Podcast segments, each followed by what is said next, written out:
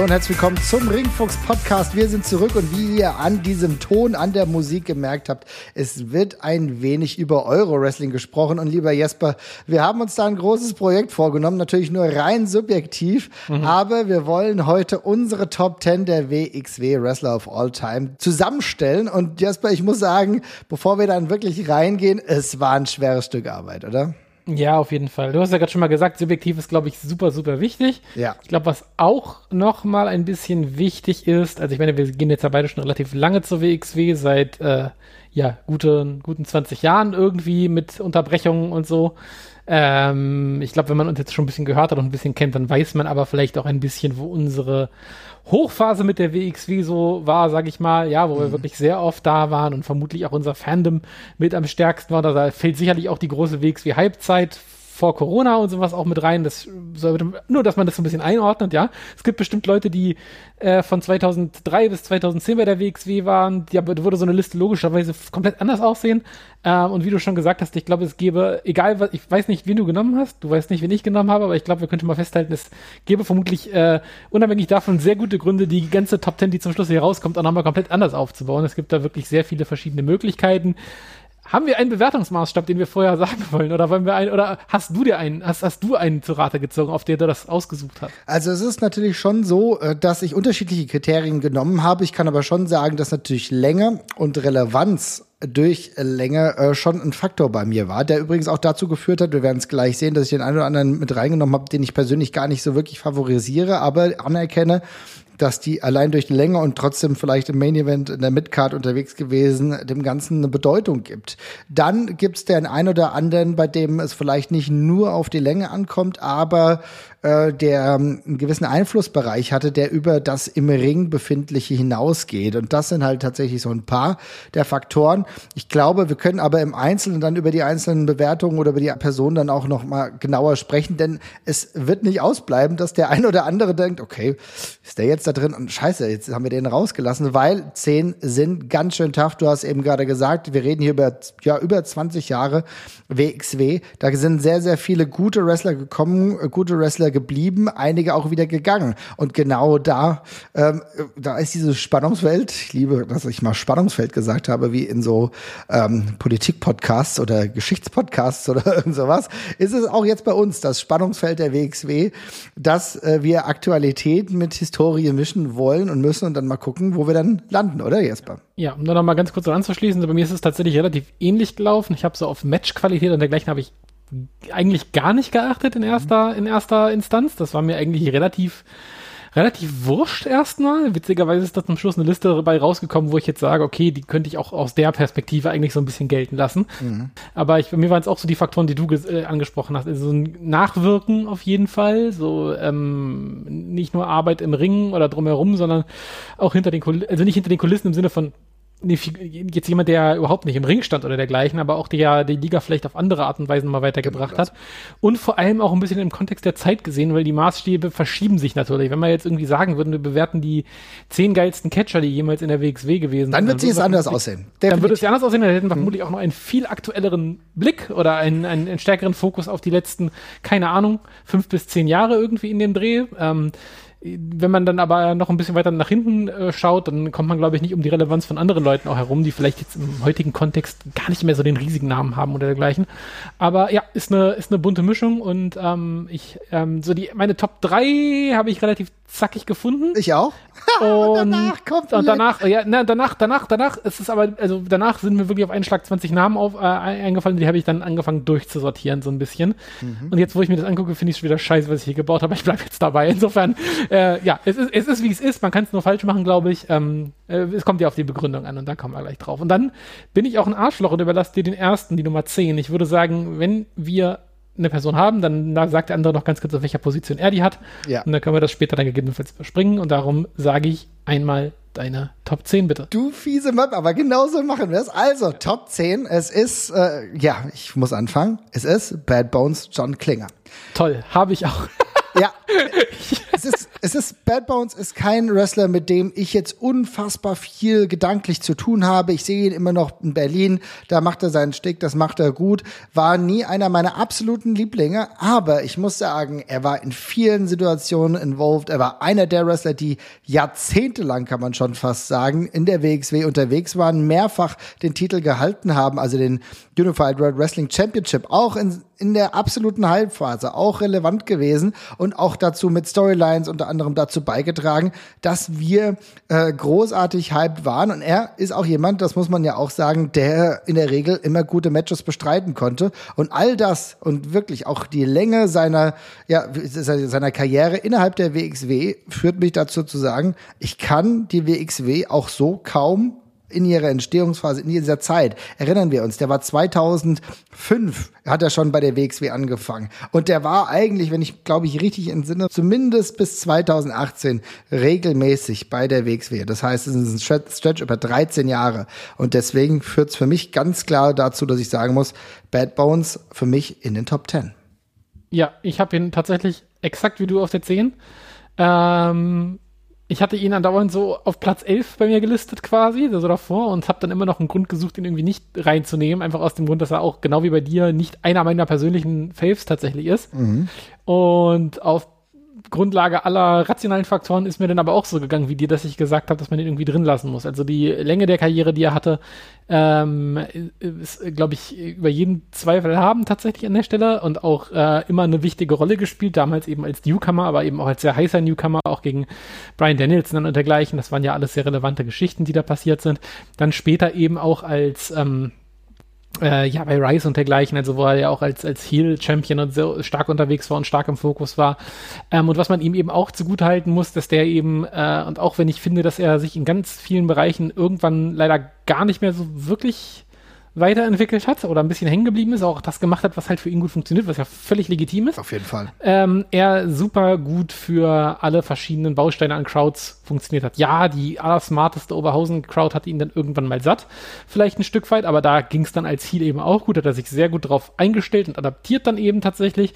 Und ähm, darüber hinaus hat er eben von jeder anderen Stadt, von, weiß ich nicht, Bremen, Leipzig, Berlin, äh, bis hin aufs Dorf, überall gleichermaßen gut funktioniert. Das teilweise aus unterschiedlichen Anknüpfungspunkten, aber war nicht umsonst einer von denen man relativ häufig gehört hat, auch von Leuten, die zum ersten Mal da waren, dass das jemand ist, der nach Catcher aussieht. Im Ring war er zumindest Minimum immer solide, muss man fairerweise auch sagen. Und ja, das Character Work, darüber kann man sicherlich streiten, wie man das findet, aber ansonsten hakt er ziemlich viele Sachen ab und war halt eine super gute Grundlage und für die damalige Zeit, glaube ich, ein super wichtiger Baustein in diesem Kader, weil der halt einfach über, überall gleichermaßen gut funktioniert hat und dafür eben recht flexibel einsetzbar war. Er hat überall gut funktioniert. Das ist ganz, ganz wichtig, was du sagst. Er ist wirklich auch ein guter Dorfcatcher gewesen. Er ist auch dementsprechend ein Wrestler gewesen, der aber überall über eine lange Zeit auch ein gutes Match haben konnte. Also Bad Bones hat 2009 eines der absolut besten Matches gehabt gegen Brian Danielson und war auch 2017 noch relevant gegen Cody Rhodes. Also das, ich will nur mal zeigen, wie das für eine lange, was das für eine lange Karriere ist. Und ich habe es genauso gemacht wie du. Bei mir war es auch so, naja, irgendwie, ja, vielleicht landet er auf elf, aber ich muss auch wirklich sagen, ich habe gesagt, nein, das ist nicht fair. Es ist nicht fair, wenn ich ihn auf die elf setze. Er gehört in, für mich in die Top Ten und das ist Länge, das ist Relevanz, du hast schon gesagt, das sind die Storyline-Involvements, das ist mit der beste Moment im äh, WXW-Kosmos, den wir jemals hatten, äh, der Three-Way-Dance-Moment. Da war er auch wichtig und hat eine Rolle gespielt und dementsprechend für mich Platz 10. Ich, und ich freue mich, dass du es ganz genauso ja. siehst. Jetzt ja. bin ich mal gespannt, was bei dir die Platzierung Nummer 9 hergibt. Ja, da habe ich auch sehr, sehr lange überlegt. Die, die Position, die letzten drei haben, sind bei mir wirklich krass gewandert noch die ganze Zeit. Ich mhm. habe mich dann aber für jemanden entschlossen, der sowohl in meiner Zeit, wo ich äh, meine Hardcore-Phase hatte, sehr prägend war, aber eben gleichermaßen auch bis heute dabei ist und auch schon sehr lange mit dabei ist und bin dann zu guter Letzt bei Bobby Ganz gelandet tatsächlich an der Stelle. Oh. spannend, spannend, spannend. Ja. Also gut, dass er drin ist. Ich sag dir ganz kurz, bei mir ist er auf Platz 4. Auf Platz 4, okay, alles klar. Ja, ich, wie gesagt, also wie gesagt, ab der 3 war es ein, ähm, ein, ein munteres ähm, Hin- und Hergeschiebe, aber ich glaube, bei den nächsten 5 wirst du auch alle nicht unter den Tisch reden können. Insofern, ja, ja. ich erkläre mal ganz kurz Bobby Ganz für mich.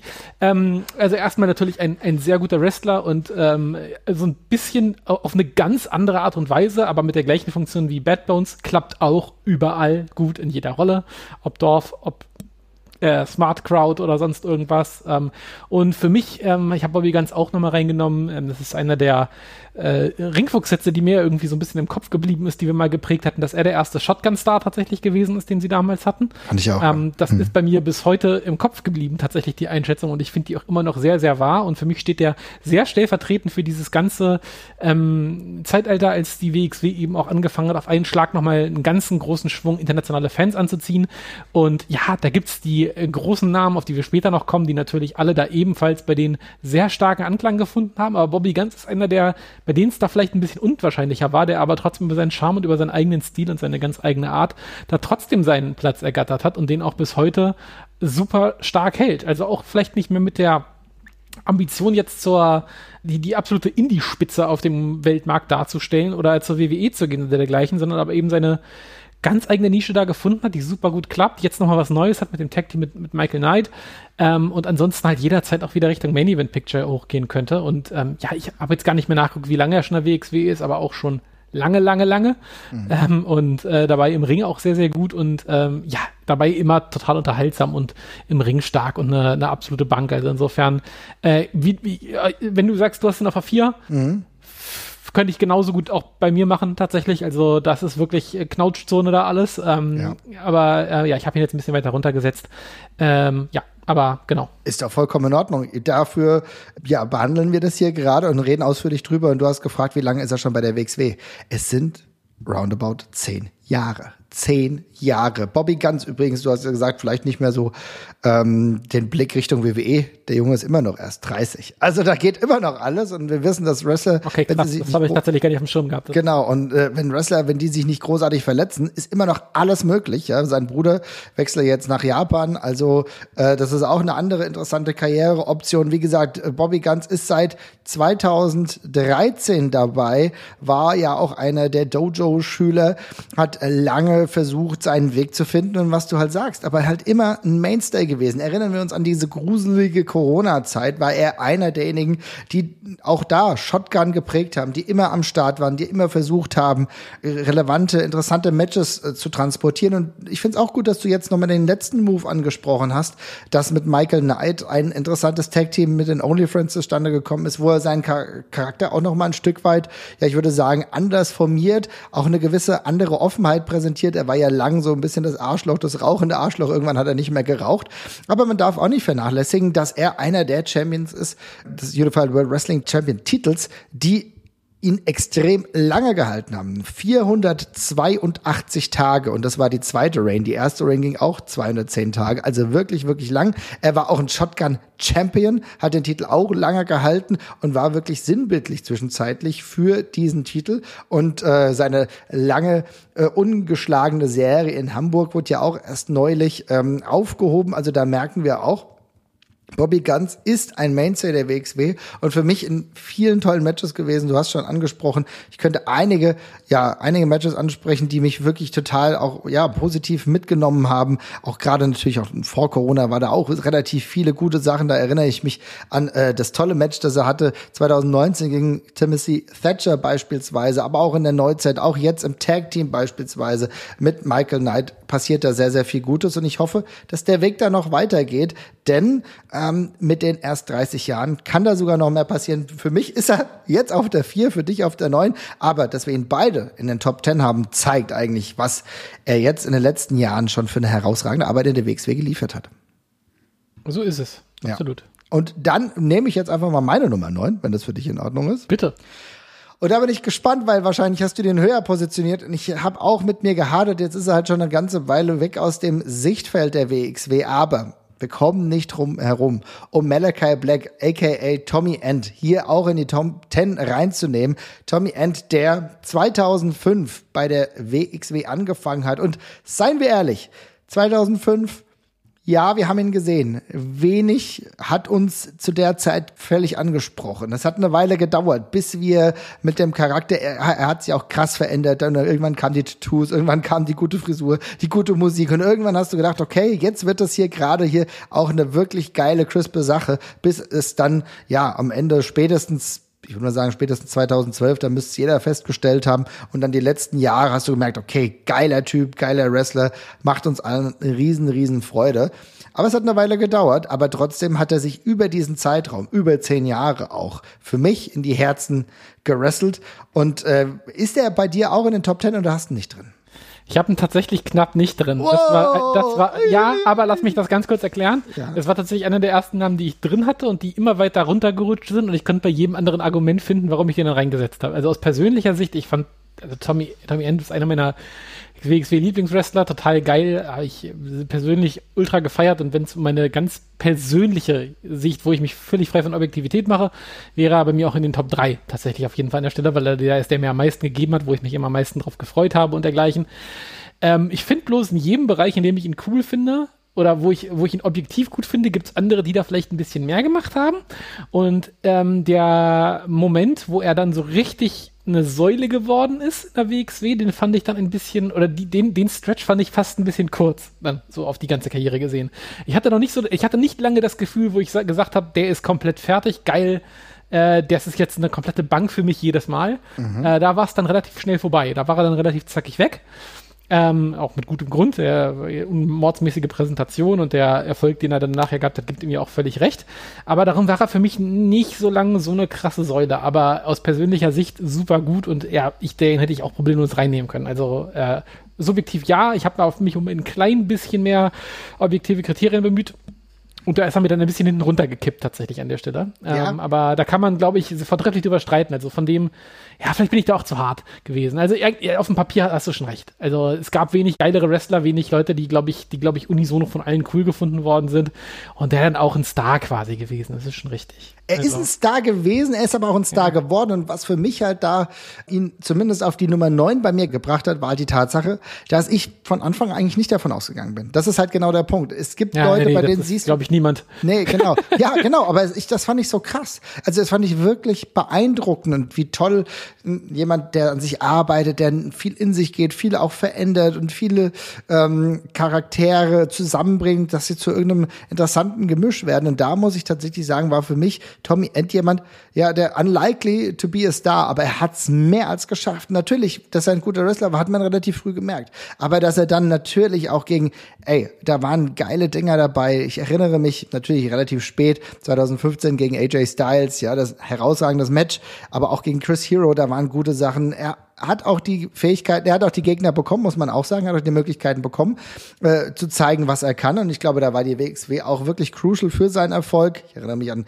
herausragende Matches gegen äh, Sex Saber, auch äh, Ricochet. Da war so, so viel Gutes dabei, aber er hat auch wirklich viel Arbeit reingesteckt. Und das dann, das, die Arbeit, die man im Ring gesehen hat, irgendwann auch zum Charakter gepasst hat, das war für mich das, wo ich gesagt habe, okay, ich hätte übrigens aber auch gern länger diesen Stretch gehabt, ja, weil ich hätte, auch gern länger diese Zeit gehabt, dass er dann Unified Wrestling Champion war. Ich meine, das war ja 2013 bis 14. Vielleicht hat mir da auch so die ganz packende Fehde so ein bisschen gefehlt. Ja, da ist viel nacheinander einfach so abgefrühstückt worden. Das Ja, war ne? ist ja auch in Ordnung. Das passt ja auch zu seinem Wrestling-Stil, aber aus der ist mir mehr der, der Weg viel mehr in Erinnerung geblieben als diese Regentschaft tatsächlich. Das Also glaub die ich auch. so ein bisschen, Mhm. ja. Aber zu dem, was du gerade gesagt hast, das hast mir nämlich zugetraut. Ehrlich gesagt ist das bei neun von zehn auf dieser Liste bei mir, also, also oder von acht bei zehn, wo man so sagt, so, ey, krass, dass der es so weit geschafft hat. Mhm. Also, ähm, ja, aber du hast schon recht. Also von dem Weg, den man da damals von dem kleinen spackligen ähm, äh, Jungen aus äh, Holland da gesehen hat, zu dem, was da zum Schluss bei rausgekommen ist, ist natürlich ein langer Weg. Also. Ja, es ist, ist ein langer Weg, aber es ist ein Weg, bei dem ich sagen kann, Chapeau. Und deswegen für mich auf der neuen. Aber, liebe Leute, schreibt in die Kommentare, schreibt uns mal bei Discord, folgt ihr rein und dann schreibt ihr mal, was ihr dazu sagt. Ist Malachi Black, aka Tommy End bei euch in der Top 10 oder nicht? Aber ich würde sagen, willst du weitermachen mit der 8 oder soll ich weitermachen Ich, mit der ich mache ich mach weiter mit der 8. Ja, sehr gut. Ähm, ich habe auf Platz 8 auch jemanden, der irgendwie schon gefühlt ewig Urgestein ist, wobei das dieser Kultstatus dann, glaube ich, erst ein bisschen später kam. Und zwar habe ich absolut Andy auf die 8 gesetzt, tatsächlich. Mhm. Auch munter hin und her gesprungen in meiner Liste die ganze Zeit bezüglich Relevanz, aber ähm, er Geil, ist so krass, ist schon krass, es ist schon mega spannend, ich find's so geil, weil äh, ich will nur ganz kurz sagen, ich habe absolut Andy auf die 2 gepackt. Ja, ist auch fair. Mhm. Aber ich habe ich hab jemand anderes auf der 2, wo ich ehrlich gesagt nicht weiß, wo du den da hingesetzt hast. ja, das sehen wir, das sehen wir danach. welche Richtung das ja. geht, ja. Ähm, genau, aber äh, Andy, also ich glaub, weiß nicht, ob man da noch wahnsinnig, so wahnsinnig viel zu sagen muss an der Stelle eigentlich tatsächlich. Andy ist äh, ja nun auch schon ewig, ewig, ewig, ewig lang in der WXW mit ein paar Unterbrechungen dergleichen, aber ich glaube, die ersten Auftritte dürften auch 2006 oder sowas rum gewesen sein, hätte ich jetzt aus dem Kopf gesagt, vielleicht sogar 2005. Damals noch als Hot and Holy mit Cardinal Colin, Mr. Erotic. Also, das, das, vergessen wir jetzt immer schnell wieder. Ähm, ja, aber auf jeden Fall, sage ich mal, seit der Mitte der 2000er da und seitdem äh, mit kleineren Unterbrechungen immer wieder, immer da gewesen und dann eben vor allem ähm, nochmal den ziemlichen Turbo gezündet dann äh, spät in der Karriere tatsächlich. Ich meine, der Andy war lange, lange Zeit vor allem einfach dabei. Dann kam 2018 nochmal der, äh, der Karatsieg dann nochmal als Krönung im, im, äh, im, im, im Herbst der Karriere, im vermeintlichen. Ähm, nochmal ordentlich was draufgepackt und ähm, ja, eine Kultfigur in der WXW, äh, ich glaube hinter den Kulissen auch sehr wichtig und beliebt und ähm, sowohl als Main Eventer sehr gut geklappt, aber eben auch als Comedy-Charakter und auch hier, egal ob Dorf oder Stadtshow, das hat geklappt. Es hat geklappt und das sogar sehr gut. Und ähm, jetzt kommt meine Nominierung, während du ihn auf der 8 hast, weil ich absolut nachvollziehen kann, jetzt auf der 2 natürlich besonders krass.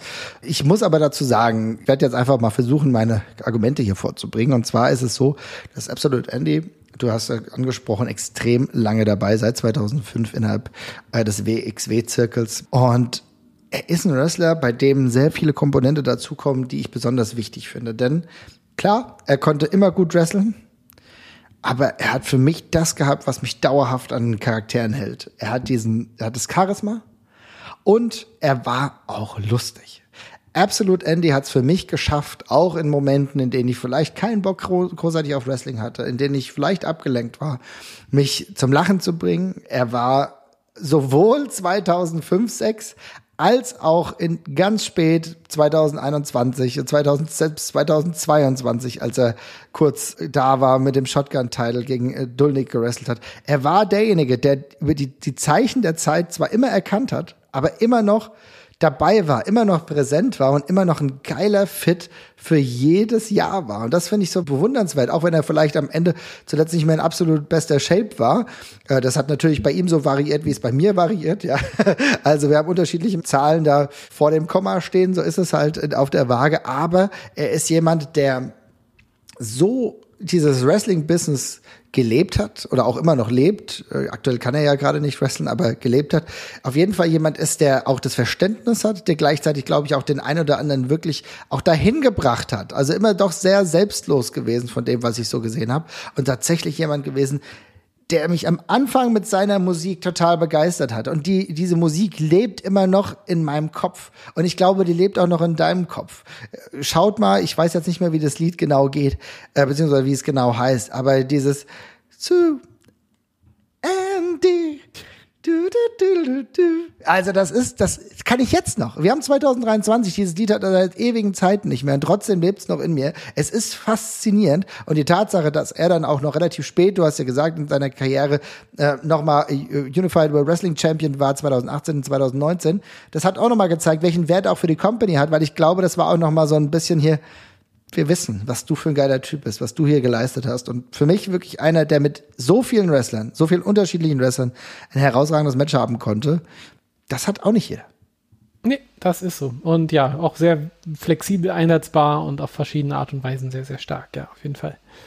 Es ist, Wahnsinn. Ich muss sagen, ich komme so ein bisschen ins Schwärmen und ich komme so ein bisschen in den Nostalgie-Train, weil Absolute Andy, es ist schon krass, ne, wenn du überlegst, ne, natürlich hat er ganz unterschiedliche Gegner gehabt, hat, hat gegen John Moxley ein geiles Match gehabt und dann war er wieder gegen Bad Bones und dann war er irgendwann gegen Shingo ist er angetreten und dann 2022 äh, plötzlich gegen Dulnik und er schafft es, diesen geilen Comedy-Character Dulnik genau, aber auch so wieder mitzunehmen, ja, und dann interessantes Tag Team mit Jay Skillett beispielsweise gehabt. Es es sind so viele Dinge oder auch das Tag Team, was er beispielsweise mit Marius Alani hatte, hat auch sehr, sehr gut funktioniert. Also insofern spannend. Ich finde es sehr, sehr gut und freue mich, wenn wir ihn nochmal vielleicht sehen. Absolute Andy.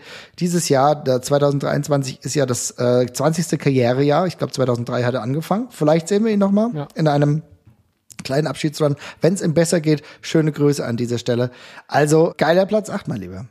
Jo, dann mach du mal weiter. Tja, ich mach mal weiter und jetzt denke ich, dass ich jetzt jemanden, jemanden nehme, den du wesentlich höher gerankt hast. Ja, ich will jetzt die Spannung ein bisschen hochhalten, aber ich glaube, wir kommen nicht drum herum, oder vielleicht doch, mal gucken, ähm, den Namen Steve Douglas zu erwähnen. Siehst du, der ist bei mir nämlich tatsächlich auch noch rausgerutscht an der Stelle. Ach, krass. Ich hab, ja, Oh. ja, ja, ich, ich, ich hab mir, also ich hatte den, ich hatte den durchgehend neben Absolute Indie stehen und trotzdem dann, je, hm, bei die anderen waren irgendwie für mich alle einen kleinen Meter noch voraus irgendwie Ja, an der ja. Stelle. Ja, ich verstehe es. Ähm, aber ich kann es absolut verstehen. Also Douglas war ja auch ein absoluter Fixpunkt damals im WXW-Kosmos, der ja auch einer gewesen ist, der ähm, ja, sag ich mal, noch der war, den man am besten gegen jeden stellen konnte zum damaligen Zeitpunkt. Ne? War ein sehr flexibler, versatiler Catcher äh, mit einem mit mit guten Basics dann irgendwann auch und äh, damals noch scheinbar unendlich viel Luft äh, nach oben, also im Sinne von Potenzial.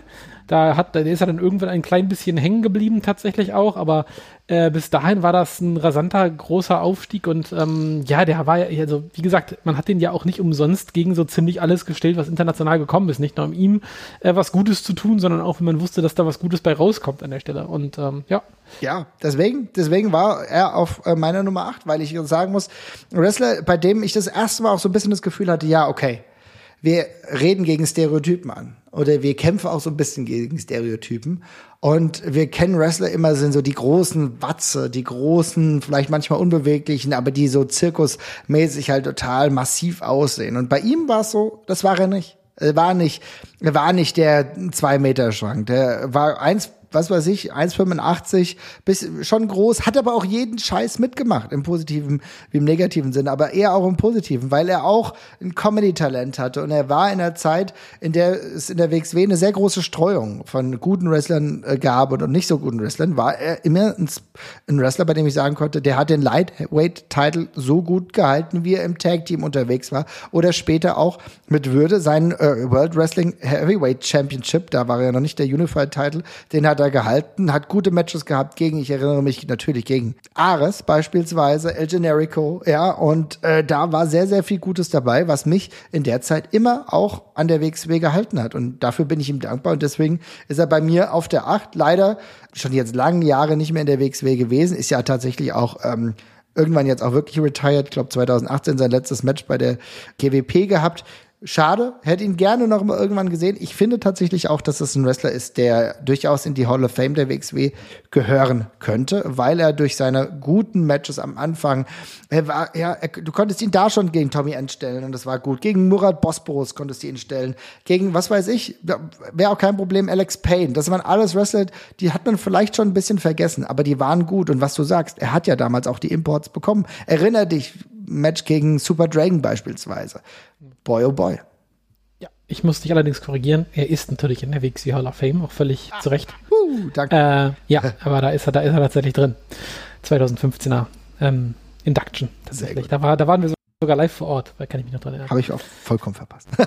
Ist in Ordnung. Ist, wir haben so viel Wrestling gesehen, da, wie viel an, da muss man auch ein bisschen was vergessen haben und so weiter. Auf jeden Fall. Ähm, Deine Nummer sieben, genau. mein Lieber. Meine Nummer sieben. Du hast ihn jetzt witzigerweise gerade genannt und jetzt machen wir auch eine Schleife drum, weil auch er wurde 2015 in die Hall of Fame äh, aufgenommen von der WXW. Ähm, ist noch ein ganzen, eine ganze Generation vor Steve Douglas tatsächlich anzusiedeln und ich würde sagen, der ja witzigerweise in einer super ähnlichen Rolle, nämlich auch die von, ja, wenn wir mal jemanden da haben, dann stellen wir den gegen den. Genau. Ähm, ja, mir geht's mir geht's tatsächlich um Ares natürlich von der Swiss Money Holding. Äh, kann man kann man sich jetzt vielleicht schon schon hergeleitet haben. Äh, die beiden hätten es also sowohl Ares als auch Claudio hätten es auch als Tag Team hier quasi mit rein verdient quasi an der Stelle. Äh, Claudio Solo habe ich jetzt auch mal rausgelassen. Wow. Ja, ja, das, Ja, ja, ja, okay. ja, also das, nee, das, da, dafür ist mir, hat mir zu wenig Karrierespitze von Claudio bei der WXW stattgefunden. Können wir Aber gleich Ares- drüber sprechen. Kann ich Können wir gleich drüber verraten. Ja. Ja, aber Ares war damals ja auch ein bisschen der Solo-Breakout-Star ein Stück weit bei der WXW, der absolute Foundation-Wrestler tatsächlich, äh, den man, ja, egal ob es jetzt Misawa war oder sonst irgendjemand, dann eben mit denen in den Ring gestellt hat, weil man eben gewusst hat, da kommt was Gutes bei raus. Der ist jetzt kein sonderlich flashy Wrestler an der Stelle, aber ein unglaublich guter Allrounder und dem, bei dem stimmen die Basics und vor allem das, die Charakterarbeit passen sehr gut. Ähm, und da war ein absoluter Fixpunkt in der, in der WXW damals über die, über die längste Zeit gewesen. Ähm, super guten super guten Job gemacht in allem, was da war. Ähm, und eben nicht umsonst halt gegen diese ganzen Stars danach aufgetreten, ehe dann der Umzug äh, in die Staaten dazugekommen ist, ja aus persönlichen, äh, persönlichen Gründen, äh, wo es dann eben auch ein bisschen äh, schneller dann vorbeigegangen ist tatsächlich an der Stelle. Aber nichtsdestotrotz, äh, super gute Karriere in der WXW, mhm. damals wirklich die Promotion wie Atlas auf den Schultern quasi getragen, ja. größtenteils. Also der war nun wirklich der Kid, der, der diese ganze Liga zusammengehalten hat, im weitesten Sinne, sei es jetzt im Tag-Team oder sei es solo. Also ultra gut und ähm, zu Recht in der Hall of Fame. Tja, hm. Tja, was soll ich sagen? Ich habe ihn nicht drin, ne? Ich habe du, hast, ich hab, du hast ihn nicht, okay. Ja, ich habe ihn nicht drin, weil, weil er war, ja, ich will ja auch gar nicht darüber reden. Nein, okay. also ich will, wir reden ja noch über den einen Wrestler, den wir nicht reingenommen haben, ja. Äh, das war er bei mir nicht, da muss ich ja noch jemand anderen nennen, aber es ist tatsächlich so, ich habe auch lang mit mir äh, gerungen und ne, wie es so ist, der eine rankt dann ein bisschen höher, der andere rankt runter. Ich, du hast vollkommen recht, du hast vollkommen recht und ich würde da jetzt sogar auch mitgehen, weil es ist tatsächlich so gewesen, Ares wirklich einer der Wrestler, auch als im, im Singles-Bereich der, der, derjenige gewesen, der auch so viel machen konnte. Und mit machen konnte meinte ich humorig, trotzdem auch geile Matches gehabt. Der in, in dem legendären Tag-Team der Swiss Money Holding, die zeitweise Europa ja, wie sag ich mal, bevölkert haben, die die Tag-Team-Szene Europas bevölkert haben und auch gleichzeitig ähm, noch Qualität reingebracht haben, war er so, so wichtig und auch als Singles-Wrestler äh, relevant gewesen. Immer wenn seine Musik kam, ist jeder ausgeflippt. Ich habe die jahrelang auf meinem Handy gehabt, die Musik, und da war er auch ein Grund dafür. Und du sagst aber auch, es ging auch so, dass die Matches, die er hatte, ja, die haben uns alle immer, kann man schon sagen, zufriedengestellt. Und da hast du gedacht, okay, geil, was hier kommt gegen Barhun von Hagen. Eine wahnsinnige Schlacht gehabt. Äh, unter anderem 2006 dürfte es gewesen sein. Wir haben, wir haben auch andere Matches von ihm gesehen, ne? dass er mal so ein bisschen hardcoreigeren Stil gegangen ist. Du hast eben über Kenta Kobashi gesprochen. Welches Erweckungserlebnis das für uns war, dass es im Winter, Herbst, Winter 2005 dürfte das gewesen sein, dass er gegen ihn angetreten ist. Gleichzeitig haben wir ihn aber auch gesehen gegen einen Nigel McGuinness, auch bei der WXW gewesen. Also da waren so viele tolle Matches dabei. Und ich finde es immer noch schade, dass er, glaube ich, dann spätestens 2011 dann mehr oder weniger dem Wrestling Ciao gesagt hat. Ist aber natürlich für ihn vollkommen nachvollziehbar. Aber trotzdem ein Wrestler, hohe Qualitäten gehabt, zu Recht auch Champion gewesen und ja, zweifacher sogar, glaube ich, äh, WXW-Champion. Also insofern. Und dann, ja, ich gucke, jetzt gerade nachgeguckt, die absolute Monster Reign. 603 Tage World Heavyweight Champion gewesen. Das musst du auch erstmal machen. Ja, ich will nicht sagen, dass sich kein anderer angeboten hat, aber naja. Ja, also in der, in der Dauer ist es natürlich so eine Sache, ne? Also ich glaube, es gibt ein paar Wrestler, die du da nicht hochgezogen hast, final, wo du es hättest machen können, aber so viele andere, ja klar, es war die Zeit, in der auch ein Joey Legend 75 Minuten in der WXW gewrestelt hat, ne? Darüber ja. muss man auch reden. Oder vielleicht nicht. ja, also, in der Tat. Es ist äh, spannend übrigens, das war insofern war das World damals auch begründet, weil der Titel, den er gewonnen hatte, 2006 auch gewechselt ist von Mike Quackenbush in den USA an Ares. Chikara, damals ja eine der Promotions, mit denen die WXW sehr eng zusammengearbeitet hat. Mhm. So, jetzt gehen wir mal weiter. Jetzt meine Nummer sieben. Bin mal gespannt. Ilya Dragunov.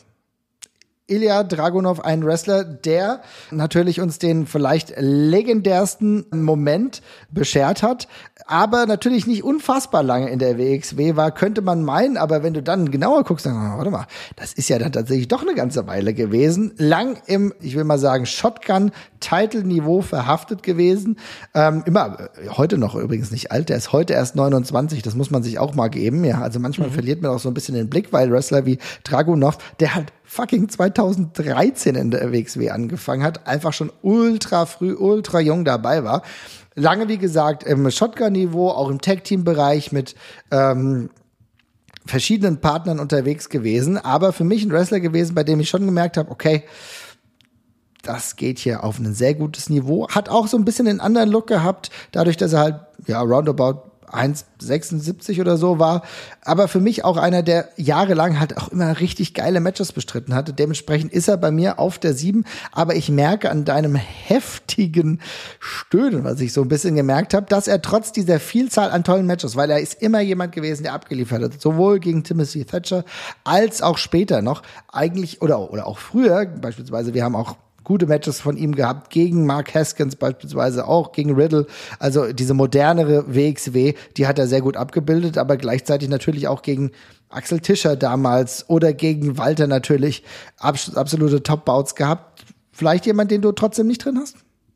Ja, da hast du mein Stöhnen absolut falsch gesagt. Ich habe ihn tatsächlich auf Platz Nummer drei. Oh, okay. Sehr, sehr weit oben. gar nicht so schlimm, ja? Nee, ähm, tatsächlich noch ein ganzes Stück weiter oben. Ähm, aus einem ganz einfachen Grund ist tatsächlich jemand bei mir, das klingt jetzt ein bisschen komisch, weil er mehr auf der 3 ist und Malachi Black, Schrägstrich Tommy End gar nicht drin ist.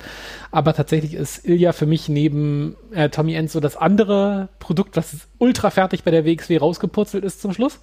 Und ich finde, ähm, wenn man ihn jetzt halt in der WWE sieht, ja, der hat sich nochmal körperlich verändert. Der ist natürlich jetzt noch deutlich krasser in Shape äh, und kann natürlich auch noch ein bisschen besser vor der Kamera agieren, aber ich finde, der ist noch relativ oder sehr nah dran an dem, was da bei der WXW damals gegangen ist. Und daran sieht man, was da für ein unfassbar guter Job gemacht worden ist. Ich war ja nicht umsonst jemand, der damals auch schon für die Big Drama Matches in der WXW bekannt gewesen ist und da mit den größten Momenten in Verbindung steht. Ähm, und ich finde, da sind die, die, das, das Groundwork ist bei ihm noch viel, viel besser, als es bei Tommy End jemals war. Ähm, ein unfassbar guter Wrestler, unfassbar stark, ähm, immer auch mitgezogen. Hätte auch gut sein können, dass man sich in dem Satz sieht, weil es ja auch mit einer Menge Pathos hier und da mhm. gedrängt war, aber im Ring war das immer über jeden Zweifel haben und so mitreißend und intensiv, dass man da gar nicht drum herum konnte. Und insofern war ja für mich da eine ganz logische Wahl fürs Podest, weil ich ähm, auf jeden Fall jemanden dabei haben wollte, der komplett aufgebaut worden ist und das sehe ich bei ihm vor allem in der WXW. Und ich finde, das Endprodukt von dem, wo er heute steht, ist immer noch so, so, so nah dran an dem, was da damals gegangen ist. Und damit meine ich gar nicht, dass es sich seitdem nicht weiterentwickelt hat, aber die Grundzüge sind noch so klar erkennbar. Und äh, alles, was ihn mal, was ihn in der WXW so stark gemacht hat, macht er heute einfach noch deutlich besser. Ähm, ich kann nur hoffen, dass man da jetzt endlich mal auch den ganz großen Trigger betätigt bei ihm und ihn mal endlich dahin schießt, wo er hingehört, nämlich wirklich nach oben in dieser Promotion. Ähm, aber das kommt bestimmt noch. Ich, in meinen Augen führt an ihm kein Weg vorbei eigentlich. Der ist undeniable. Ähm, ja, also super gut, also kann man, wie gesagt, es ist alles ein bisschen schwierig, das zu platzieren, aber für mich ist er noch ein Stück weiter oben. Aber ich äh, stimme mit dir völlig überein, dass er in dieser Top 10 gehört, ja. Ja, er gehört auf jeden Fall die Top 10, da sind wir uns ganz einig. Und wie gesagt, ich habe ihn auf sieben, du noch weiter oben. Es ist auch völlig in Ordnung, aber erinnern wir uns noch mal ganz kurz an diese tolle Match-Serie, die er beispielsweise immer wieder mit John Klinger hatte. Auch hier wichtig, dass wir John Klinger mit reingenommen haben, der natürlich schon damals ein bisschen älter war, aber auch mit Ilya Dragunov, äh, die Vladivostok Rules. Äh, Ilya, übrigens auch eine coole Sache, hat halt ein Gimmick gehabt. Der hat ja. gleichzeitig Leute irgendwie emotionalisiert, ob du das jetzt drüber fandest, ob du das vielleicht so zu sketchy fandest oder ob dich der komplett zugesagt hat, weil das war das, wofür du zum Wrestling gegangen bist, dass du halt eine russische Hymne hörst und äh, Leute siehst, die komplett apeshit gehen. So, ah, ist doch geil. Und dann die Return, wie gesagt, die Return, als das passiert ist, als wir wirklich diesen Three-Way-Dance hatten, das war das Wildeste, was ich vielleicht jemals bei der WXW gehört habe. Und allein deswegen merke ich, wie tief drin die Emotion bei den WXW-Fans damals war. Und das rechtfertigt für mich die eine Platzierung, ja, auf jeden Fall die Top 10. Du hast noch ein bisschen weiter höher gehabt, kann man auch auf jeden Fall nachvollziehen. Wie gesagt, ich will seinen, äh, seinen Cerberus ran, auch wenn es ebenfalls vielleicht ein bisschen sketchy war, auch nicht komplett vernachlässigen. Er konnte sowohl im Tag-Team als auch als Singles-Wrestler sehr gut unterwegs sein. Und ja, zu Recht auch ja, Unified World Wrestling Champion gewesen. Also insofern, spannende Nummer. Wen hast du denn da? Auf der 6, äh, sehr schöne Überleitung hast du mir zum Schluss gebaut mit Cerberus.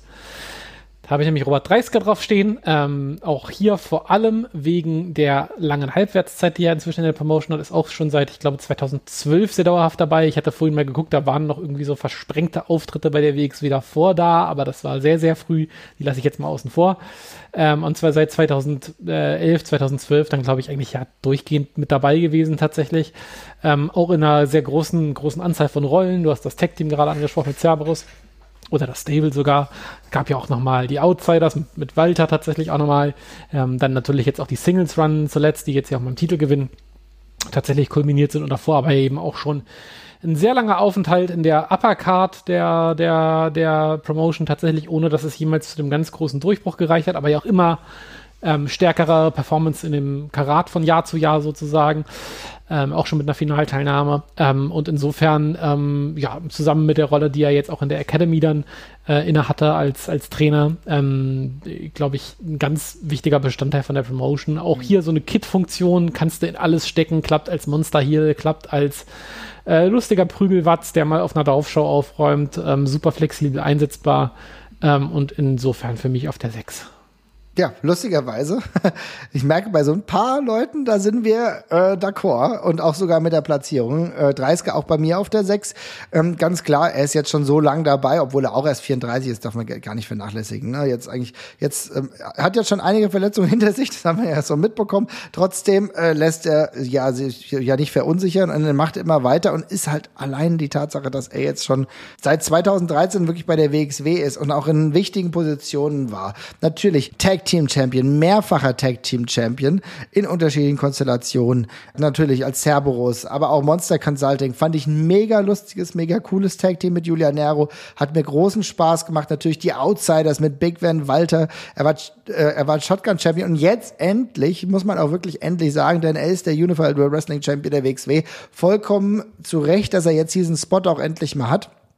Hat sich in den letzten Jahren herausragend nochmal entwickelt, der Shape seines Lebens, würde ich fast behaupten. Und gleichzeitig auch äh, insofern ein bisschen hinter den Kulissen natürlich wichtig. Als Trainer der WXW, äh, beziehungsweise der WXW Academy, sorgt er für äh, die neue Generation potenziell und ist jetzt trotzdem aber in den ganzen Main Stories der WXW immer noch verhaftet. Hat schon tolle Matches gehabt, viele, viele tolle Matches und ähm, ist auch vielseitig einsetzbar, wenn ich daran denke, dass beispielsweise er gegen Orshi, äh, das hat gut funktioniert, gleichzeitig kann aber auch super gut funktionieren, dass er äh, gegen einen Metahahn wrestelt. Das sieht genauso gut aus, aber auch natürlich im Tag Team wunderbar verhaftet. Mir hat sein Match gegen Keith Lee damals sehr, sehr gut gefallen. Also da ist eine Menge dabei. Und ja, ich erinnere mich immer noch sehr, mit sehr großer Freude an diesen herausragenden Fight, den er damals 2013 relativ am Anfang hatte. Axel Dieter Junior da Mac versus Big Van Walter und Robert Dreisker. Das war ein herausragender Catch damals in Hamburg. Guckt euch das gerne mal an. Und da hat man schon gemerkt, dass da, wenn sie wollen, ist da eine ganz, ganz große Qualität drin. Also ich glaube, Platz 6 von uns beiden gar nicht so verkehrt. Jo. Dann machen wir weiter mit der 5. Die Nummer 5. Tja, mein Lieber, äh, ich bin gespannt. Für mich einer der Wrestler, die mich heute noch emotionalisieren. Wir hatten mal so ein kleines Down, aber Zack Saber Jr. ist für mich einer der Wrestler, einer der, man könnte sagen, Fly-Ins, wenn man Fly-Ins sagen will, aber er kommt aus England, er ist einer der Wrestler, die ähm, so lange für mich gerade auch in der Anfangszeit die WXW so geprägt haben. Ein ganz anderer Wrestler gewesen, ein ganz anderer Typ von Wrestler, als der 2006 zur WXW gekommen ist. Habe ich gedacht, ah, schon aber ganz schön schmächtiger Typ. Hab die großen Jungs bei der äh, bei der WWE gesehen, bei der WWF gesehen, habe gedacht, ah, okay, ein anderer Typ, aber der mir mit seinem Mad Wrestling, mit seiner ja Trick, mit seiner mit einem, seinem trickreichen Stil so gut gefallen hat, dass ich einfach sofort instant Fan war und auch einer der Wrestler, die auch wenn der Stern schon weiter nach oben ging, immer wieder zur WXW zurückgekommen sind und äh, ja, mich herausragend gefreut hat, dass er sowohl 2006 am, am Start war, als auch 2018. Erinnern wir uns hier an ein Match gegen Walter beispielsweise oder Absolute Andy. Also er ist immer wieder, immer weiter präsent gewesen und auch ein Wrestler gewesen, der sowohl im Tag Team funktioniert hat mit Big Van Walter als auch als Singles Wrestler. Und er war, ich weiß nicht, ob er sogar der erste, aber einer der ersten Unified World Wrestling Champions. Ah, ich hatte im Kopf, er war der Erste, aber ich habe tatsächlich nicht nochmal nachgesehen. Ich glaube, ich er war das, sogar der Erste. Ja, er war ich der Erste. So ich habe das so damit verbunden irgendwie und äh, ja, ich glaube auch. Ich habe ihn nicht drin. Ich sag's, wie es ist. Es ist noch gar nicht. Ich habe mir schon gedacht. Gar, gar nicht, gar nicht, gar nicht. Ähm, Was hast du zu deiner Verteidigung zu sagen, tatsächlich? Dass ich, dass ich, dass ich, den, dass ich den besseren Fly-In auf Platz 5 gesetzt habe, ist meine Verteidigung, aber dazu kommen wir gleich. Okay, hast du denn aber, trotzdem was Positives zu Zack Saber? Natürlich, natürlich. Zack Saber ist ein Spitzenwrestler, auch wenn er seinen Twitter-Account verloren hat, da kann man nichts machen. Ja. Ähm, aber er ist, er ist ein fantastischer, fantastischer Wrestler, über jeden äh, Zweifel erhaben und ich finde auch seinen Werdegang in der WXW, äh, den du gerade sehr äh, gut beschrieben hast, mit diesem schmächtigen Jungen, wo du am Anfang gedacht hast, Junge, was wird das denn hier bitte? Und da er wirklich ein, ich sage mal, Liebhaberprojekt von einigen wenigen war. Ich meine, wir fanden ihn ja, glaube ich, schon relativ früh cool, aber dass das ein blasser Hänfling ist, der da rumturnt, das war auch ein Vorwurf, der sehr, sehr oft gekommen ist. Der Typ sah halt auch aus, als würde er 60 Kilo wiegen. Ja, war nicht, da war nicht viel dran, das stimmt. Ähm, ich habe ihn tatsächlich einfach aus dem Grund der Länge seiner Auftritte rausgelassen. Es ist mir von der Menge her einfach ein bisschen zu wenig tatsächlich. Ähm, vor allem, als er dann fertig war, ging es dann relativ zackig. Und ja, dann haben wir hier und da die sporadischen Auftritte noch, aber ich hätte da auch noch mal gerne ein Karat gehabt oder sonst irgendwas oder eins mehr, wo ein bisschen mehr, mehr mit dabei gewesen ist. Aber ich finde, als der gerade so fertig wirkte, war er dann auch zackig weg und dann waren das eben noch einzelne Matches und für die ist der auch geil wie kein anderer, ja. weil das macht einfach Spaß. Aber mir hat, mir fehlt so ein bisschen der, große äh, Schlussrun bei WXW tatsächlich mhm. nochmal, wo er dann nochmal wiedergekommen ist. Aber wenn das, wenn er da noch ein, zwei Jahre länger gewesen wäre, wäre er bei mir auch absolut drin gewesen. Ich finde den auch großartig. Ähm, er war dann aber eben sehr schnell sehr umtriebig auf der Welt, was ja auch zeigt, wie gut er ist. Äh, sehr schnell in Japan äh, den, fest, äh, den Fuß sehr fest in der Tür gehabt und dauerhaft da gewesen. Ähm, insofern, äh, ja, genau. Aber mir fehlt bei der WXW noch so ein bisschen der, der letzte Run. Ähm, und darum habe ich ihn rausgelassen, aber das ist wirklich eine Frage der, der Quantität. Ja, das kann ich nachvollziehen. Also ich kann es absolut, ich, ich weiß, was du meinst und es ist in Ordnung, ist halt falsch, ja, aber so ist es halt manchmal, ja. Du ist auch kein Problem. aber es ist natürlich so, für mich, ist, es, es hat halt auch die Komponente, dass er halt auch, der hat diese Cockiness auch gehabt. Ne? Und ich finde das halt so geil. Das merkt man auch jetzt natürlich, hat man immer in ähm, Japan gemerkt, wenn er dann mal am Mikro war oder wenn er jetzt irgendwie im AEW-Kosmos unterwegs ist. Ne? Einfach diese Cockiness, die war damals schon da, die war damals schon angelegt. Und dass er das jetzt immer noch mit so einem herausragenden überragenden Innenring-Stil verarbeiten kann. Ich hätte auch noch mal so einen Run, so einen 218er Run, World Title Run. Warum nicht? Kann auch jetzt noch mal passieren. Habe ich auch jetzt noch keine Bauchschmerzen mit. Könnte auch jetzt noch irgendwo passen. Das wird wahrscheinlich nicht kommen, aber es war wirklich ein Wrestler, der mich so früh geprägt hat. Und das Geile ist, ich finde es halt auch mega, diese Entwicklung zu sehen. Ich bin ein Freund davon, Entwicklung bei Wrestlern zu sehen. Und diese habe ich bei Zack gesehen. Und das hat mich wirklich emotionalisiert.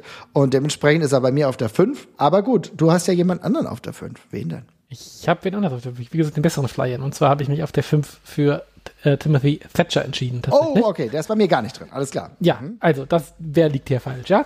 Also Timothy Thatcher ist in meinen Augen, also keine Ahnung, ich, ich das tatsächlich, also muss ich auch sagen, er und Zack haben irgendwie so einen Top-Spot in der oberen Hälfte für den coolen Fly-In quasi bei mir konkurriert, tatsächlich an der Stelle. Und dann habe ich eine Liste gemacht und mir aufgeschrieben, wo ich die Pros bei Thatcher sehe und wo ich die bei Zack, äh, sehe. Und bei Zack, der ist vielleicht ein bisschen Indie-verträglicher von seinem Catch-Stil noch, ein bisschen leichter zugänglich als Thatcher, würde ich vielleicht sagen, ja. oder ein bisschen mehr en vogue vielleicht. Aber Thatcher ist ansonsten für mich in allen anderen Bereichen vorne. Er ist ich finde also wrestlerisch in keinster Form schlechter. Gar nicht. Äh, Glaube ich, das, be das beste, mit das beste Groundwork, was ich jemals in der WXW bei irgendeinem Wrestler gesehen habe. Also die Basics sind unfassbar gut. Er hat eine unfassbar gute Mimik. Da ist er für mich äh, Top 3 in dieser Promotion jemals. Also äh, wurde ja oft auch so ein bisschen äh, komischerweise äh, in der Beurteilung Richtung Charisma losgeschoben, weil er eben nicht äh, klassisch charismatisch ist, aber ich finde ihn ultra charismatisch. Also mhm. Thatcher ist jemand, den guckst du an und jeder versteht, was dieser Typ darstellen soll und was er darstellt. Ähm, er ist im Ring fantastisch, er ist bei den Fans ultra gut aufgenommen und angekommen äh, in jeglicher Rolle, sowohl als Face als auch bei Ringkampf, die er radikal mitgeprägt hat. Und was ich am aller, aller, aller wichtigsten finde und weshalb ich ihn auf die 5 gesetzt habe, der gehört quasi alleine den WXW-Fans dieser Wrestler. Also der ist nirgendwo so stark unterwegs gewesen wie bei der WXW. Der ist, ist sein absoluter Home-Turf für mich nach wie vor, unabhängig davon, was danach gekommen ist, wo nirgendwo mehr was von dieser Tragweite mit tatsächlich dabei gewesen ist, wo er auch über so eine lange Zeit mit dabei gewesen ist. Jetzt ist er auch schon 40, also ist immer noch kein Alter für einen Wrestler, aber ewig lang hat er auch nicht mehr vor sich.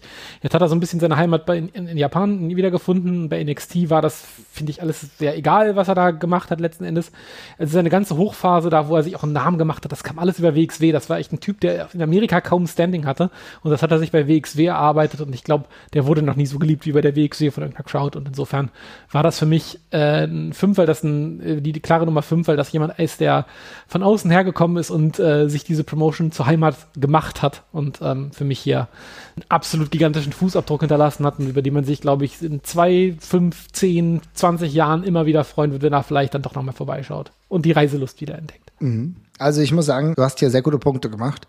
Ich ähm, habe ihn nicht reingenommen, auch, auch wenn es ein Close Call war. Ich finde aber, du bringst hier sehr, sehr gute Punkte auf und man muss natürlich sagen, dass das Argument, dass er wirklich so ein eigentlich, er ist ein Amerikaner und trotzdem ist es irgendwie ein Homegrown. Homegrown, ne? Ja, ja. Das dachte ich mir auch, ja. Weil du hast wunderbar beschrieben. Nirgendwo wurde er so abgefeiert. Nirgendwo war dieses Gefühl, ein, dieses heimische Gefühl, dieses Verständnis der Arbeit von Timothy Thatcher äh, so klar innerhalb der WXW. Also niemand hat es, glaube ich, so gefeiert. Niemand hat die einzelnen Moves so eingesaugt wie die WXW-Fans.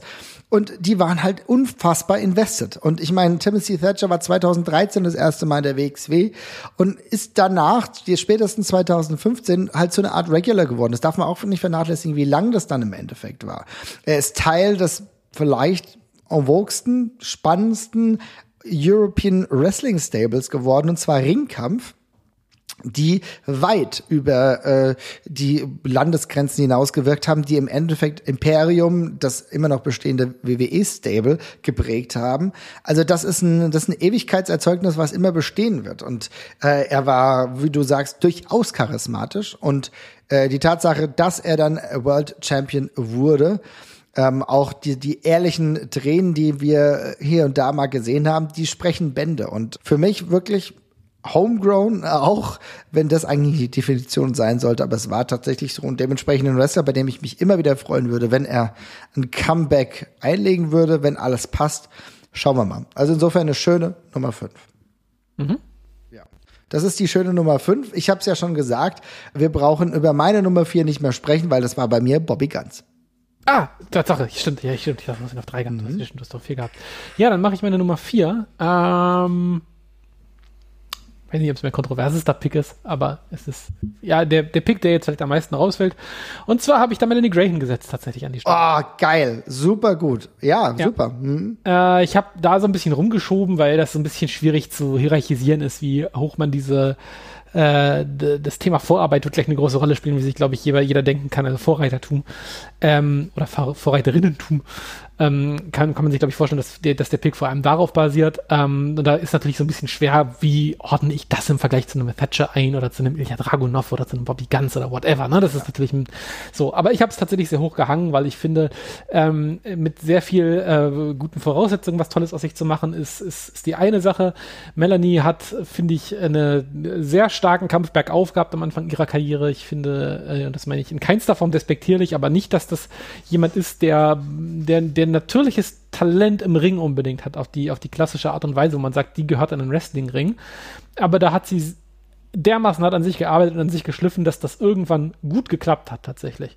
Und was man dazu nochmal sagen muss, also wenn man heute sagt, jemand, jemand arbeitet an sich, das ist ja immer eine Frage, welche Werkzeuge hat der, um an sich zu arbeiten, ja? ja. Der kann vielleicht jetzt heutzutage in die WXW Academy gehen und dann arbeitet er mit einem Robert Dreisker oder einem Peter Tihani zusammen oder davor da mit dem Walter zusammengearbeitet und dergleichen. Und bei der Melanie Gray ging das ja alles ein ganzes Stück früher los und vor allem, wenn man sich dann anguckt, wer in der Gegnerinnenlandschaft damals unterwegs war, da war jetzt irgendwie die auch nicht die aller, allergrößte, fetteste Auswahl da, weitestgehend, ja. Und, und die, auf, auf welchem Niveau die teilweise waren, das war jetzt, sage ich mal, gelinde gesagt, auch sehr stark schwankend.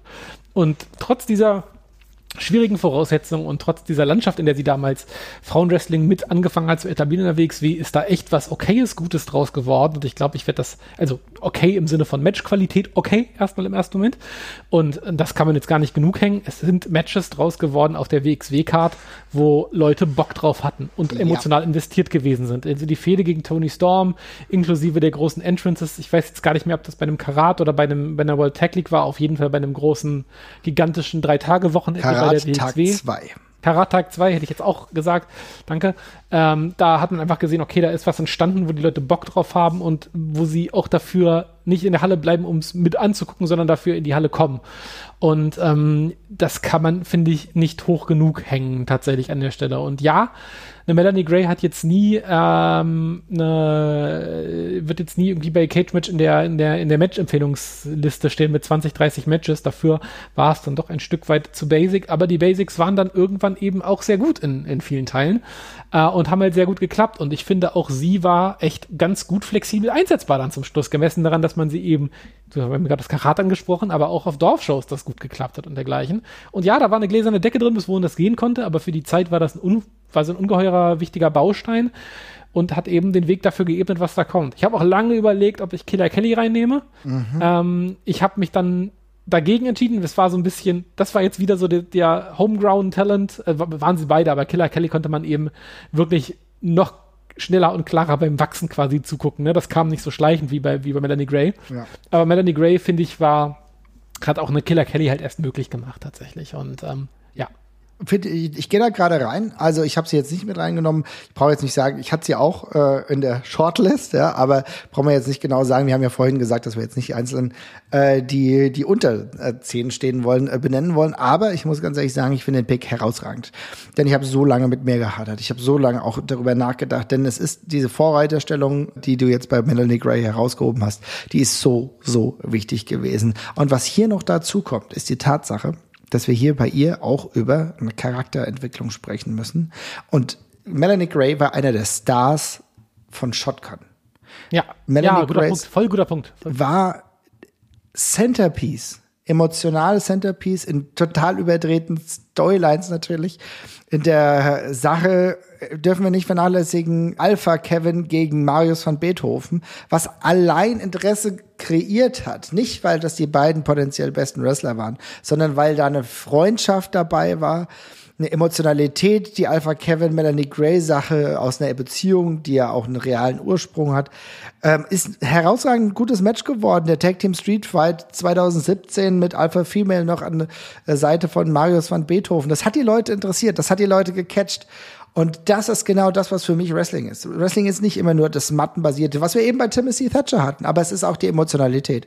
Und Melanie Gray war in all, allen Segmenten irgendwie cool und irgendwie geil. Und die Leute wollten dabei sein und wollten sehen, was passiert als nächstes. Und es ist auch heute noch so, weil sie tritt ja nicht mehr äh, regelhaft äh, auf, hat jetzt zuletzt immer mal wieder Matches gehabt, aber bei der WXW halt nicht. Ich glaube, da war der letzte Auftritt 2020. Da ist es trotzdem so, dass Leute heute noch genau sie fordern. Ich kann das absolut nachvollziehen, denn auch das, was sie gemacht hat, auch die Ring Attire, die sich dann ja auch mit der Zeit nochmal professionalisiert hat, nochmal verändert hat.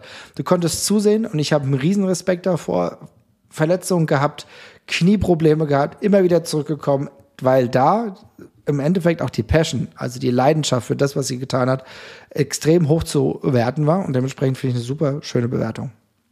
Ja, und meine Frage an dich, Marvin, was sind die Top 3 Claps auf dem WXW YouTube-Channel? Safe mindestens eins von ihr und definitiv, was dabei ist, ist definitiv das, wo sie, glaube ich, Bobby ganz ähm, an der Dusche erwischt.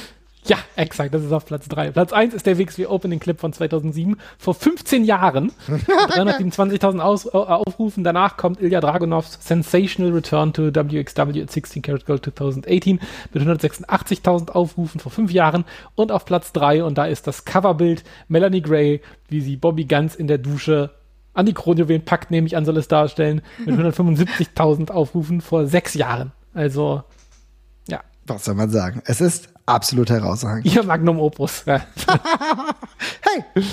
Ja. Es ist super. Ähm, ja, genau. Also super, super Nummer vier. Jetzt gehen wir mal ganz kurz zu den äh, Leuten äh, und zu den Wrestlern. Zu einem. Du hast einen Pick. Ich bin mal gespannt, welcher dein Pick ist. Und dann geht's mhm. weiter. Soll ich anfangen? Ähm, ja, mach ruhig. Dann, ja, ich, dann bleibe ich tatsächlich bei Killer Kelly. Ähm, mhm. aus einem, ich, und ich erkläre nochmal warum. Also erstens, ähm, kann man sie genauso gut in diese äh, in die in die gleiche in so ein bisschen in die gleiche äh, Phase schieben. Die hat auch noch noch deutlich grüner angefangen bei der WXW. Ich finde am Anfang war da schon ein sehr sehr großer Gap zwischen dem, was man damals erwarten konnte vom Wrestling bei der WXW und das, was sie am Anfang angeboten hat. Das war wirklich wirklich nicht viel. Ähm, aber sie hat sich da durchgebissen und rangekämpft und hatte ähm, finde ich ein ganz heftiges, natürliches Charisma tatsächlich, was halt ganz vielen anderen ähm, Frauen aus dieser Division abgegangen ist. Also äh, bei Kelly fand ich, die wirkte vor der Kamera wie von Tag eins an irgendwie, als würde sie dahin gehören, ein Stück weit. Und in den Ring tatsächlich auch, auch wenn es, wie gesagt, von der Arbeit da vielleicht am Anfang noch ein bisschen gehakt hat. Aber ich finde, dann hat man sehr schnell gemerkt, ähm, wie die die Blicke auf sich zieht und was die auch für ein Fan-Favorite wird. Also so auch von Kindern sehr viel, äh, aber auch von super vielen weiblichen Fans, die vor Ort dann da gewesen sind. Also da habe ich das super oft gehört, dass die äh, Killer Kelly gut finden. Meine Freundin fand Killer Kelly war ihr das Beste, was sie an das erste Mal beim WXW gesehen hat. Fand sie das, fand sie, fand sie super cool, fand sie, fand sie fantastisch direkt. Ja. Und für mich auch ähm, ein super gutes Beispiel dafür, wie konsequent man jemanden aufbauen kann, weil das Ganze ist dann ja alles so ein bisschen blöd ausgefisselt wegen der Corona-Pandemie. Das gab da nicht so ein richtig abschließendes Chapter, so teilweise. Mhm. Ähm, aber die, da ist sie ja auch nochmal Richtung Singles-Wrestling mit Männern gepusht worden, tatsächlich, also Intergender-Wrestling. Da gab es die Sachen mit Metehan und dergleichen. Und ich glaube, da hätte es auch noch weitergehen können. Und jetzt ist sie halt ein Star bei Impact gerade und äh, macht da ihr Ding und auch da wird man sich sehr freuen, wenn die wiederkommt. Ich wollte aber auf jeden Fall noch eine Stellvertreterin für diese Frauendivision nehmen und ich finde, äh, Kelly ist auch ein super guter aufgebauter Star auf eine ganz andere Art und Weise. Sicherlich jetzt im Ring nicht die absolute Mega-Offenbarung oder dergleichen, aber jemand mit ganz viel Charisma, einer hohen Zugänglichkeit und einer unglaublich großen Zugehörigkeit und im Ring hat sie sich eben auch wirklich gemacht und äh, darum hätte ich sie eigentlich auch sehr gerne mit reingenommen, aber habe dann ja nicht mehr so wirklich Platz gefunden. Und dann ist es Melanie geworden. Und ja. Sehr, sehr gut, ja. Ich, was mache ich denn jetzt? Ich hadere, weil es gibt, es gibt tatsächlich mehrere, die ich ganz gerne nehmen würde. Das ist wirklich. Mod van Kunda. Nee, ganz, hat's ganz knapp Schade. nicht geschafft. Ja, auf jeden Fall. Ähm, ganz knapp. Ja. Was mache ich jetzt? Ich muss überlegen. Also, ich nehme the obvious choice. Und zwar Claudio Castagnoli nehme ich mit rein ich nehme Castagnoli äh, nicht mehr in die Top Ten, aber er war für mich derjenige, bei dem ich ja, Phantomschmerzen habe. das muss ich tatsächlich schon sagen. Castagnoli war für mich der Wrestler, den ich zuerst gesehen habe der WXW und dachte, alles klar, hier bin ich dabei. Und zwar nicht nur in der WXW, sondern natürlich auch bei der GSW. Ich habe sofort gemerkt, da ist was da. Der hat Bock, der war früh schon crisp. Ich habe das Gimmick ähnlich wie bei Ares geliebt. Ich fand ähm, für mich war Castagnoli noch mal so ein, so ein bisschen cooler. Damals übrigens noch mit langen Haaren, ja, ähm, als Double C aufgetreten und hat für, hat hat mich wirklich begeistert. Und tatsächlich war der ja doch auch, eine, auch wenn du sagst, ja klar, ist er dann früher schon rübergegangen, definitiv glaube ich, sein letztes WXW-Match gehabt, müsste ich mal drüber nachdenken. Wahrscheinlich war sogar 2009. Also es ist, nee, 2010. Ich habe, ah, 2011 sogar. Jetzt habe ich richtig geguckt. 2011 sein letztes Match in äh, der WXW gehabt. Also dann wirklich schon zwölf Jahre nicht mehr da gewesen. Aber immer noch so das Ding, wo ich denke, ah, wenn da jetzt noch mal eine Return käme, ich glaube, das ganze Dach würde explodieren. Natürlich mit seinem Stardom, das war jahrelang in der WWE gehabt hat, jetzt immer noch bei AEW unterwegs ist, auch jetzt zuletzt auch mal bei New Japan am Start gewesen. Also er ist einer für mich der früh fertigsten Wrestler gewesen und die, deren weiteren Entwicklungsstufen ich trotzdem noch begleiten konnte, was für mich damals echt krass war, dass du aus Zeiten kommst, wo du gegen, ja, gegen Mod von Kunda wresteln musstest, dich herumschlagen musstest mit Leuten wie Thomas Blade und äh, Sigmaster Rappo und wirst dann zu einem der Wrestler, die überall auf der Welt eigentlich gutes Geld verdienen können. Das war für mich halt eine herausragende Sache, die für mich emotional irgendwie bestehen bleibt. Ja, ist auch fair. Ich habe es ja vorhin auch schon gesagt. Also es äh, auch ein, ein super Homegrown Talent war auch, finde ich, der eigentliche, der, der, der Breakout-Star hätte sein sollen mhm. bei, äh, ähm, bei, bei Swiss Money, das dann ja auch später durchaus geworden ist. Also ich meine, die riesige Karriere hatte tatsächlich er, finde ich auch völlig fein, aber wie gesagt, mir fehlt da ein bisschen der Schlussakt in der WXW, aber ich kann den Pick komplett verstehen. Also äh, ist unterschrieben. Ist es für dich denn nicht auch so eine besondere Situation gewesen, ihn zu sehen, ihn nochmal wachsen zu sehen und zu sagen, okay, den habe ich halt früher echt gegen wilde Wrestler zum Teil gesehen und er hat es geschafft, auf dieses Niveau zu kommen? Äh, ich bin bei Claudia so ein bisschen entkoppelt durch die ganze lange Indie-Zeit. Du bist weniger dazwischen. emotional, ne? Ja, voll, nee, weil, weil da ist so eine super lange Indie-Zeit schon dazwischen mit Ring of Honor und, ja. und, und Chikara und dergleichen. Der fühlt sich viel weniger nach WXW für mich an als so mancher andere, auch wenn er natürlich hier groß geworden ist. Aber da bin ich ein bisschen raus. Ich finde ihn immer noch super cool. Ich finde ihn ja auch bei AEW aktiv noch super cool, aber ähm, da bin ich nicht so emotional dran, weil ich finde, der wirkt, der, der sah ja auch damals als schon wieder der Einzige aus, der nicht zur WXW gehört, weil er einfach ein Sixpack hatte. Also, um es mal ganz blöd zu sagen. Ja, der sah und damals genau, schon gut trainiert aus. Was sollte ja, das, ja? Ja, was, was soll das, was sollte das damals? Ja, ja genau. Und ja, jetzt, ja, also der ist halt genau den Weg gegangen, den man sich erhofft hatte und das ist ja auch fein so, aber ja, da bin ich ein bisschen unemotional. Das, das, das stimmt, das trifft schon ganz gut. Aber gut, ist ja auch vollkommen in Ordnung. Also, Killer Kelly, Claudio Castagnoli. Hier sieht man, welche zwei Top-Wrestler, Wrestlerinnen es nicht in die Top Ten geschafft haben. Bedeutet aber gleichzeitig, dass auf den anderen drei verbleibenden Plätzen einige Wrestler und Wrestlerinnen vielleicht auch am Start sind, über die wir noch reden müssen. Soll ich mit der Nummer drei weitermachen? Mach, ja, genau, ich habe ja keine Nummer drei. Meine Nummer drei war ja Ilya, darum äh, bin ich hier blank. Sehr gut. Du bist blank und meine Nummer drei ist Chris Hero. Ja, das ist meine Nummer zwei. Ja, Chris Hero ist äh, für mich der Wrestler gewesen, der früh bei der WXW war, früh bei der WXW auch so prägend unterwegs war, dass er diese Promotion eigentlich in Gänze geprägt hat. Ähm, kaum ein Wrestler hat es geschafft, ähm, sowohl Qualität reinzubringen, als auch Charakter, Charakterwork reinzubringen. Der erste, ja, der erste Regular Fly-In zu sein, der die komplette Liga sowohl irgendwie getrainiert hat, als auch äh, auf seinen Schultern getragen hat, in den frühen Phasen, in denen es durchaus schwierig war ja, andere tolle Wrestler zu finden, damit du auch sagen konntest, ja, du machst hier was, du machst hier was, das hat wrestlerisch auch einfach ein Gewicht. Und äh, er war für mich einer der Wrestler, bei denen ich sagen muss, ich habe die immer gerne gesehen, ich habe es immer gefeiert, ich habe die Bonnie Tyler Theme hoch und runter äh, gesungen, ich fand's äh, spannend, auch seine unterschiedlichen Entwicklungsphasen zu sehen, weil er war mal Heel, er war mal Face. Er war seit 2002, glaube ich, bei der WXW und ist immer wieder, immer wieder, wenn er zurückgekommen ist, absolut gefeiert worden und ist tatsächlich auch 2019 noch beispielsweise. Er ist immer dieser, dieser Wrestler gewesen, an den sich jeder erinnern kann, ob du die frühe Phase der WXW mitgemacht hast oder die späte Phase der WXW mitgemacht hast. Chris Hero war in seinen unterschiedlichen Ausformungen, sei es als geiler Tag Team Wrestler, sei es als geiler Singles Wrestler.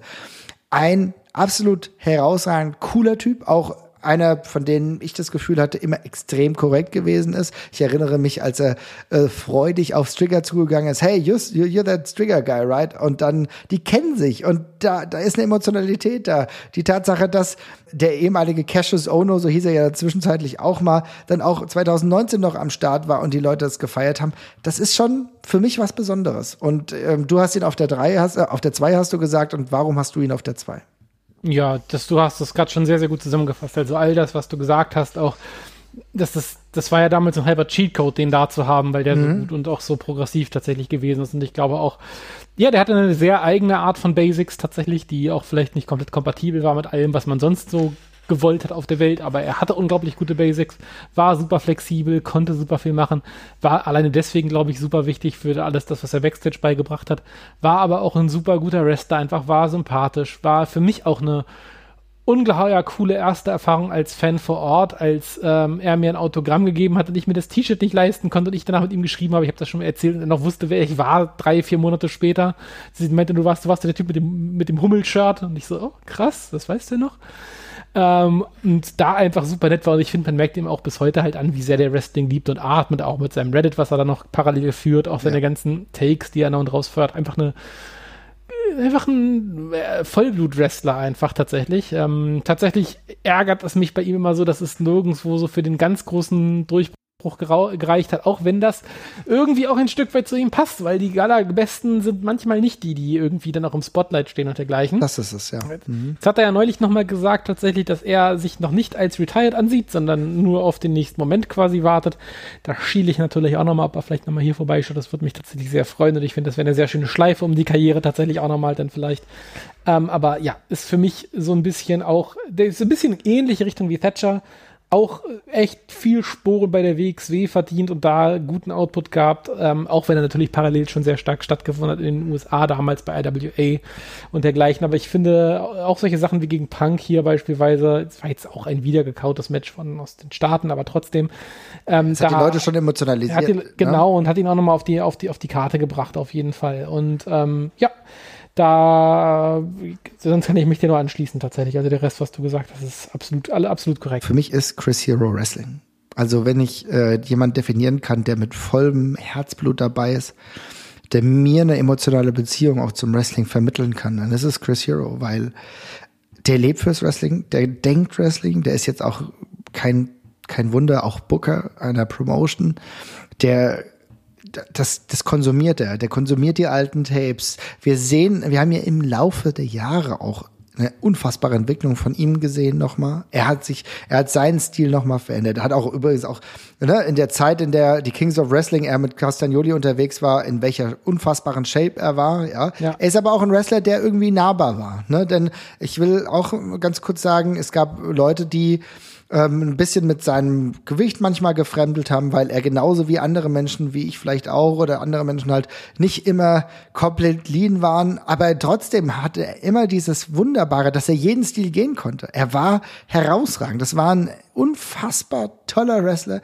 der sowohl mit fucking Martin Nolte ein tolles Match haben konnte. Und natürlich aber auch mit Ares ein tolles Match hatte. Der uns genau das, was du gesagt hast, Chris Hero äh, gegen CM Punk hier beschert hat, aber gleichzeitig auch mit jedem anderen Wrestler gehen konnte und auch mit jedem anderen Wrestler auch so in diesen Ausfühlmodus gegangen ist, dass du sagen konntest, okay, wollen mal gucken, was er wirklich kann. Nicht, nicht umsonst hat Meta ein Match gegen ihn gehabt und da gab es diesen Feel-Out-Prozess, um zu sehen, wie weit kann es wirklich gehen. Es ist einfach so, dass Chris Hero für mich einer der größten Schätze ist, die die WXW jemals hatte und für mich einer der Cornerstones der WXW. Egal wie es noch weitergeht.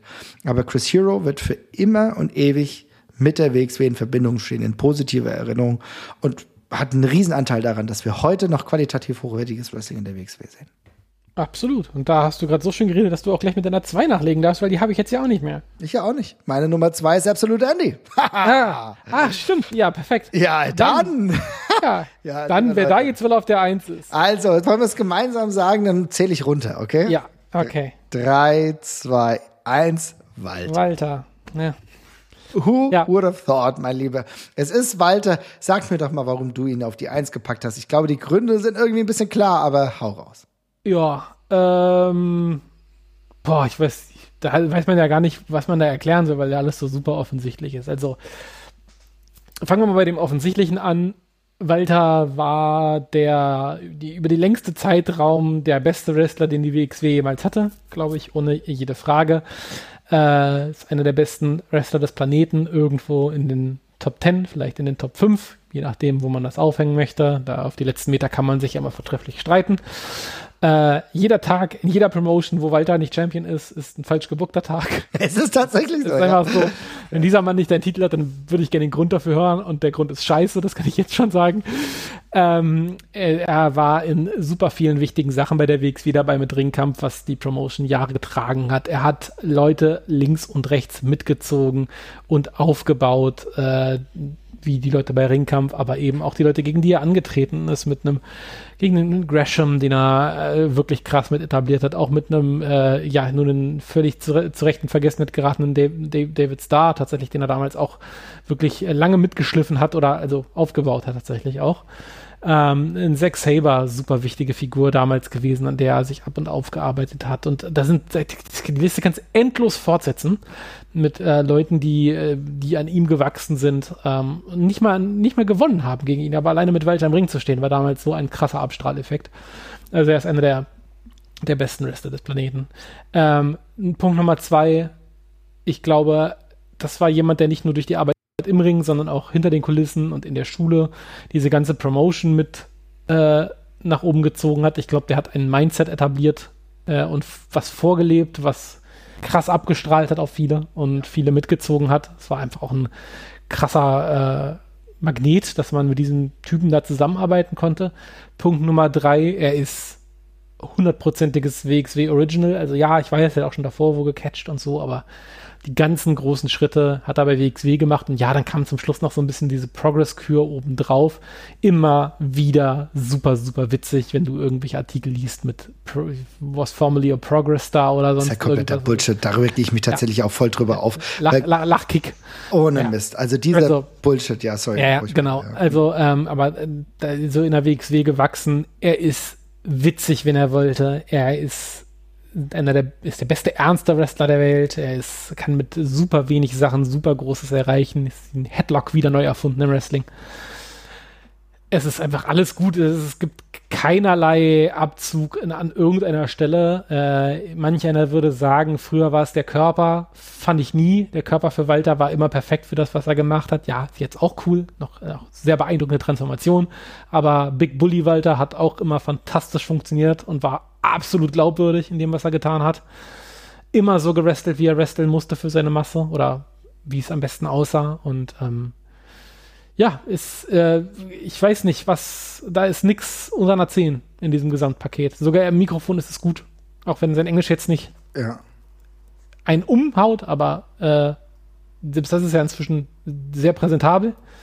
Äh, und ansonsten einfach alles klasse. Also ist einfach die, ist einfach einer der besten Wrestler der Welt und wie zum Teufel soll er nicht auf der Eins in dieser Top Ten Liste sehen, äh, es, sein. Es gibt, es gibt, keinen, gibt keine Möglichkeit, hier einen Punkt abzuziehen. Es gibt keine Alternativen. So, so ehrlich muss man sein. Walter, der ähm, seit 2007 bei der WXW unterwegs war. Und Gott, ja, wir reden übrigens von Gunther. Wir, ja, vermutlich schon eine, wir haben jetzt vermutlich schon eine ganze Generation an Fans verloren. wahrscheinlich, wahrscheinlich. Ja, aber vielleicht schreiben wir es in die äh, Folgenbeschreibung. Also Gunther, aka, na, wir werden mal gucken. Ähm, aber es ist so seit 2007 bei der WXW unterwegs gewesen und bis 2021 ähm, auch noch präsent am Start gewesen und es ist schon krass. Überleg dir das einfach mal. Überleg dir, welche krasse Karriere jetzt äh, auch schon gefolgt ist davor. Aber gleichzeitig ist es auch so mega spannend zu sehen, mit wem er alles im Ring war. Er hat auch ein bisschen die Situation geprägt, dass wir beispielsweise jemanden wie Daisuke Sekimoto regelmäßiger gesehen haben. Er hat die unterschiedlichen Stile auch noch mal weiter kultiviert, dass wir auch Bock hatten dass Sekimoto hier regelmäßig war. Natürlich hat es auch mit Chris Hero funktioniert. Oh Wunder, oh Wunder.